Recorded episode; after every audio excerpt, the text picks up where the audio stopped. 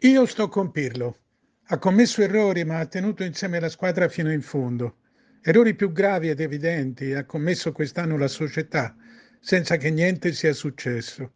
Pirlo ha avuto una squadra sbilanciata e non appropriata, con la quale ha dovuto cercare di vincere. È scomparso subito Arthur, è stato comunque leggero Morata. Non c'è mai stato Di Bala. Chiesa e Kuluseschi erano debuttanti nella Juve, molto giovani. Bonucci ha perso molte partite, Chiellini anche di più. C'è stato a lungo nell'aria un forte vento di burrasca che asciugava il piacere di fare squadra. Mi sembra che Pirlo abbia saputo reagire e abbia saputo costruire. Poteva fare di più? In queste condizioni credo di no. La sua forza è venuta dalla flessibilità di Quadrado, che da solo ha dato superiorità numerica in tutto il campo, ed è rimasto il giocatore che mette al centro i palloni migliori del campionato. La costanza di Ronaldo è stata l'altra piccola certezza di Pirlo.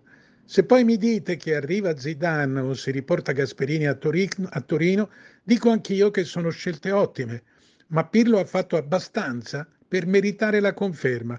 Ha dimostrato di essere un buon tecnico che vada o che resti. La sua storia non finisce certo oggi.